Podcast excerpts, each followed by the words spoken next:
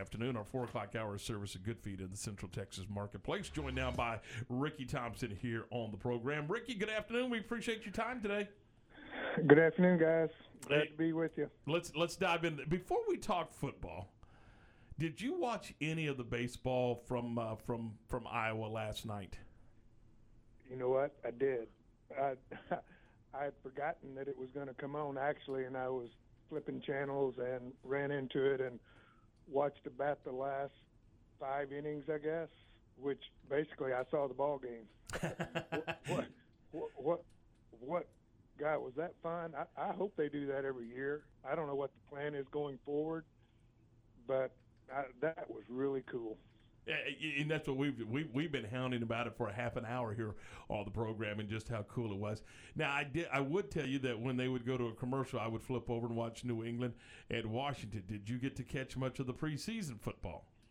I I did watch a little bit of that. Uh, preseason is still a little bit hard for me to watch because there's so many guys going in and out, and I think it's probably not a real good story of where those teams will be when the season starts. But this early in the year, it's hard not to watch football. Period. So yes, I did watch part of that. So, as a guy that played uh, in the NFL, how did you approach preseason football as you were getting yourself ready, uh, not only as an individual but as a teammate uh, when you were playing for Washington? Well, in the in the early years, Tom, I approached it as I was playing for a job, and I, I I think that was the biggest concern, the the pressure of it, and knowing that you had to perform. Frankly, once you got into the years after that, when you were starting, I, probably starting in my third year, my concern, failure or not, was staying healthy and I think that's what a lot of these guys think of now. But when when we were doing that, remember it was the first two years I played. We had six preseason games. Imagine that. That was just brutal. And then it changed to four in 16, which was a blessing. But even at four preseason games that absolutely count in no way, form, or fashion, I think your veteran guys are mainly looking just for a little bit of playing time, for timing and just the feel of a game. Because no matter what you do in practice, I, I, even if it's a scrimmage, a scrimmage is not a game, and it's different when the lights are on. It's different when it's real, and I think they just want to get the feel of that. But I think primarily that the veterans just want to stay healthy. Uh, and at that time too, Ricky, I, I assume that a lot of it was for the conditioning factor because it was a different time and era. It, you know, you guys were doing other things in the off season, and then you got to camp, and hopefully you were in good enough shape to to make it through the first week, right? Well, that's right, and and you found out really quickly that camp didn't wait on you to get in shape. you you better be there when you get there, and it's really in that era amazing how many guys came into camp out of shape. Absolutely, and uh, I never did that. Luckily, I saw guys that did, and it was brutal enough in that day and time. Even if you were in shape, I, our schedule started at seven in the morning with a knock on the door, and it didn't stop till ten thirty that night. And curfew was eleven. It was a long day, and that was seven days a week with two two and a half hour practices that were at nine thirty and three thirty. That's not very far apart, guys, for two practices, and uh, it was a tough day and a tough time. So you better be in shape because even at that, there was going to be some soreness, and that was all fine. What you didn't want to do is have, particularly as a receiver, get into the situation where you had muscle injuries and it cost you camp time because that was critical. Talking with Ricky Thompson from uh, Alliance Bank of Central Texas, and, and and Ricky, you played at Gatesville, you, you you played at Baylor, you played with the Redskins. Do you have a time where you said, you know what, this is the most fun I've ever had playing football?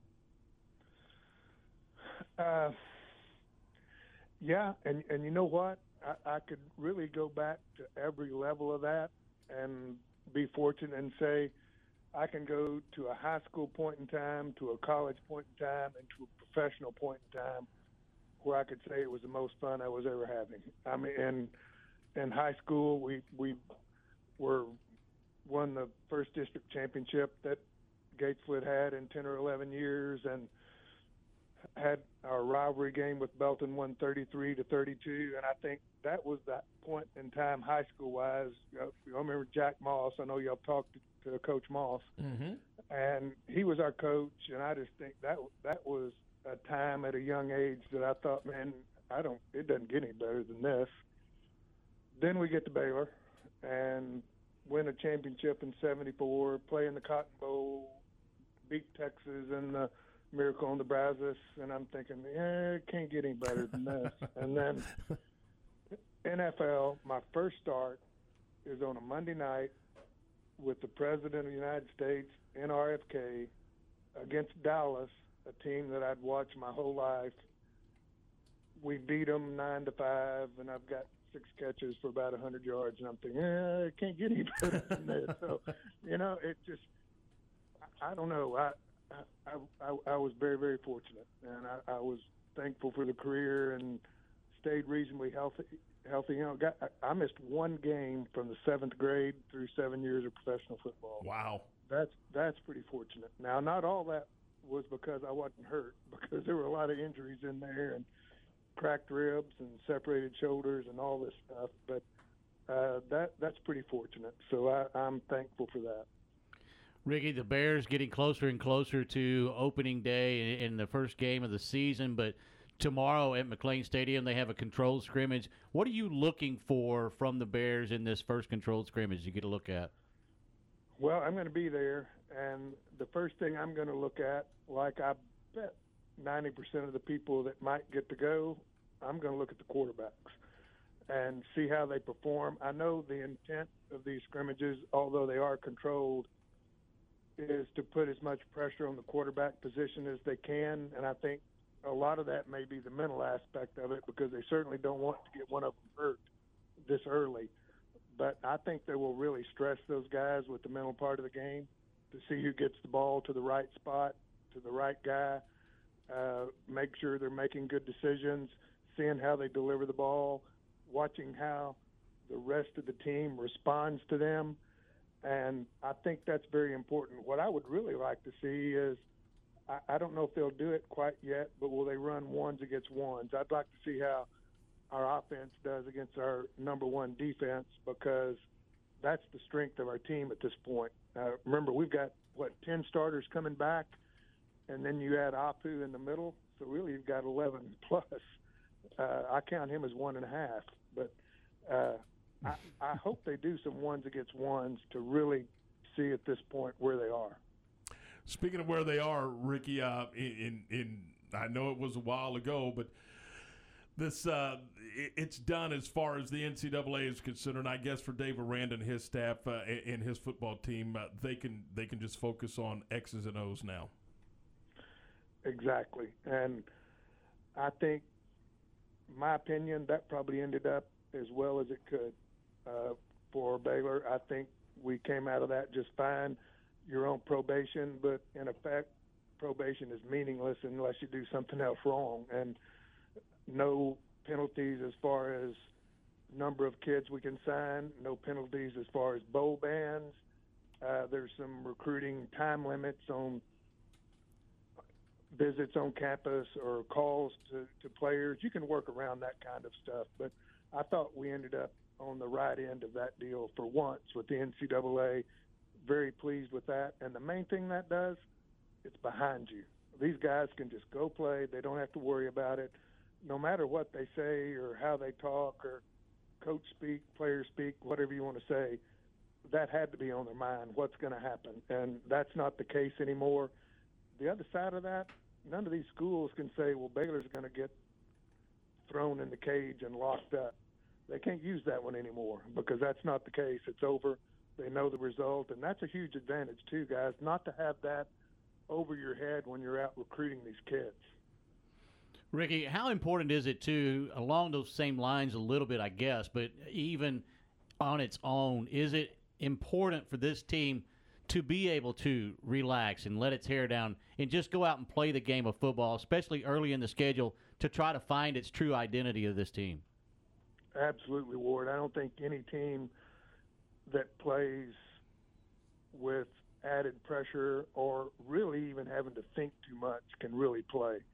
I, you know, I had a lot of coaches that said, "Don't think, just go play and react." Well, last year we didn't have any chance just to go play, mixed with COVID and missing spring training and a new coaching staff and a new system.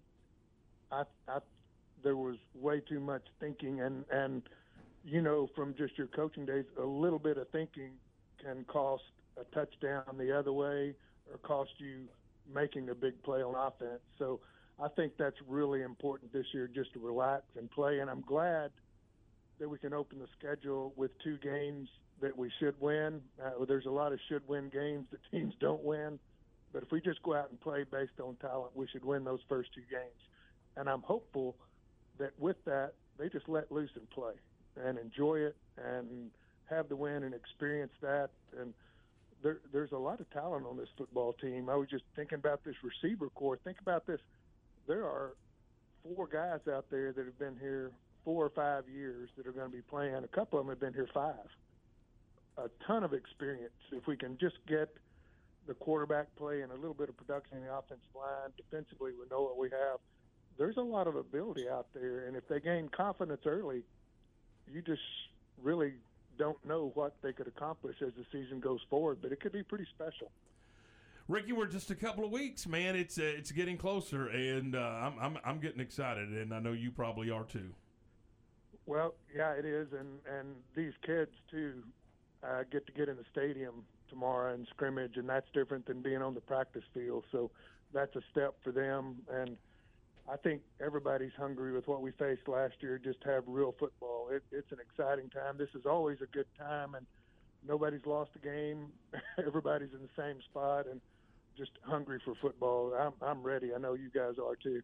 Hey, Rick, appreciate your time today. We'll talk to you next week. All right, thanks, guys. See you later. That's